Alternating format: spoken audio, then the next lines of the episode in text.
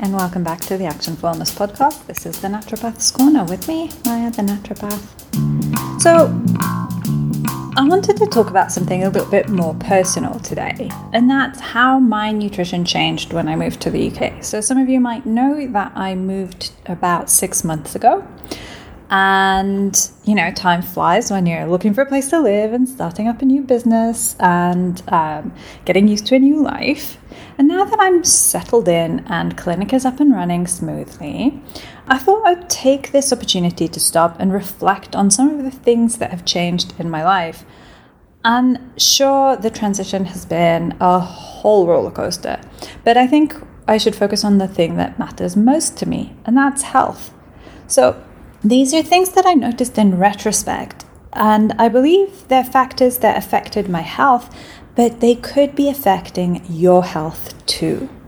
So, some of you might know I moved over from the Middle East where it's hot and the food traditions are very different. It's certainly been really interesting to try and put my finger on some of the things that happened as I got here. So, the first thing that I noticed was that I stopped drinking water now, I'm used to drinking a minimum of two liters of water every day. Because, like I said, the Middle East is hot and dehydration is not fun. So, I would normally have a minimum of two liters of water every single day. And that's not including all the tea that I drink and any of the other fluids I get through fruit and vegetables. The cold weather really affected my thirst, and suddenly I found myself struggling to drink, and it could become afternoon without me finishing a single glass of water, which is honestly unheard of for me. I started noticing that I felt weaker, I kept getting dizzy, and I had this general sense of discomfort in my body.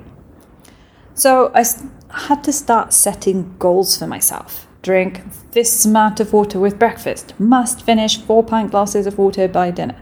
Make sure that if you're going out for a long period of time, you have to take a bottle of water with you. So set all of these all of these rules for myself, and it led to a huge difference in how I felt. Now, you know, I talk a lot about the importance of drinking water and how even very slight levels of dehydration affect your brain. But getting to see live how I was able to feel more motivated and more focused when I got myself to drink again was pretty eye opening for me. Um, because I always spoke about it in theory, but in practice, I was always drinking. Now I can see it in practice as well. So I know that I can say wholeheartedly that drinking more water is absolutely vital for vibrant health. The second thing that I noticed was that I stopped eating fresh vegetables. So normally my lunch would consist of a large freshly cut salad. Uh, sometimes it would come alongside some sort of fat or protein, like I'd either have it with avocado or uh, tahini, maybe with an egg or some cheese. But when I got here, I was so cold that the first thing that changed was my desire to have a fresh cut salad. It appears heaps less appealing to me when I'm not warm. And as I switched to having these cooked lunches, I found that I really didn't have room for salad. Like I wasn't quite sure how I was going to make it work. I was eating a lot less vegetables. And whilst, yes, there were definitely vegetables in my meals, but I went from probably 10 a day to half that much. And that is a really big difference. It's not only a big difference to your digestive system, to my digestive system, um, but it also I felt the loss of the vibrant colors on my plate. And I know that for some of you that might sound a bit odd, but I honestly believe that colors make us happy. And I know that my grandma, who was a painter, um, she instilled this love of a beautiful plate. She would never let me serve up something monochromatic. She was a very clever lady. I also noticed that having half the amount of fruit and vegetables also meant that I was getting half the amount of vitamins and minerals, and my skin was feeling that as well. So it took me time to learn how to properly enjoy a side salad and how can I make sure that even if I'm having a cooked meal, there's also fresh cut vegetables alongside it. Um, I'm doing a lot better with this now, but there's still, I think, room for me to continue improving. And I think it's going to get easier as spring is upon us.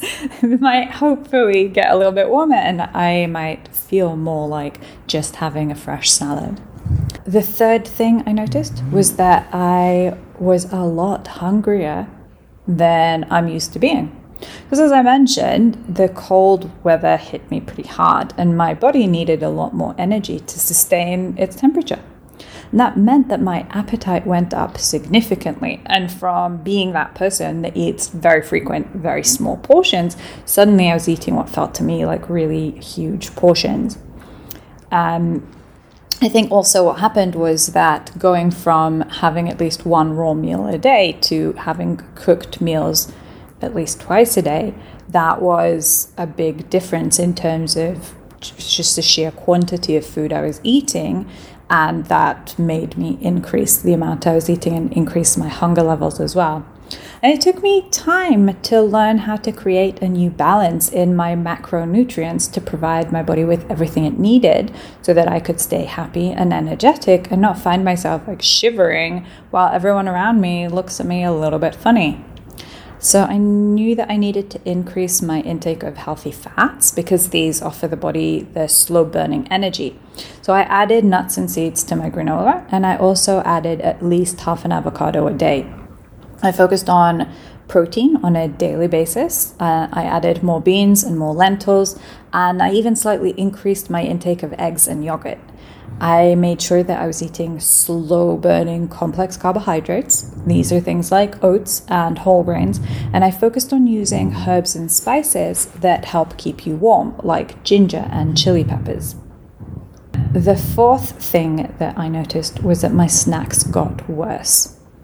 Um, and this was the toughest one for me to admit to because I've never objected to eating biscuits, as you know, all of my patients know.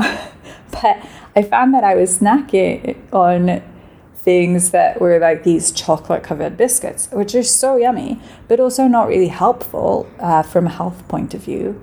I went from snacking on fresh fruit and nuts and seeds and dried fruit and dark chocolate and biscuits to literally just biscuits. So, obviously, that's not great. And it took me a while to get used to the fact that fruit here tastes a little bit different and that I couldn't find my favorite seasonal fruit.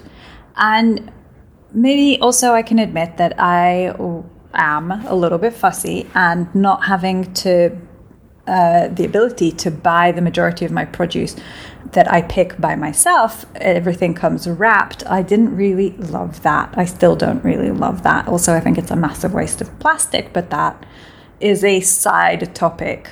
So I couldn't find an equivalent to um, the dark chocolate with nuts that I was used to enjoying uh, when I wanted something sweet. So what happened was I switched to dairy chocolate, which has significantly more chocolate and less nutrition. I think that I'm better at it, and I definitely have set a fruit bowl on the table that is constantly stacked with all of my favorites. And I discovered that the fact that I could get nectarines here, even though it was winter, that helped a lot. So I'm back to having a relatively wide variety of fruit on a regular basis, and that helps me feel a lot better. Um, I still have to figure out where I can get fresh nuts because the ones I find are a lot less fresh than what I'm used to, but I'm sure I'll get there too. Now that I've reintroduced a healthy nutrition plan with fruit and vegetables and water and healthy snacking, I am back to feeling as healthy as I was before I moved, which is great news. And it also means that I think it's easier for me to understand some of the challenges that people here have as well. Uh, from the patients that I've got here, I'm learning more every day. And I love being able to take some of the habits that I learned in my time living in different countries to help bring new insights into how and why we act, eat, and live the way we do. I still have to learn how to exercise more regularly in the cold, um, even though I've started running again along the beach, which really makes me very, very happy.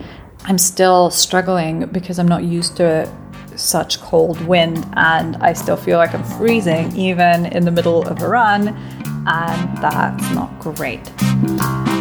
If you are also struggling with identifying the habits that require adjusting in order to get you back to your ideal health, please do contact me and let's let's work it out together. This is my specialty, so I love doing this. So I look forward to hearing from you. And I wish you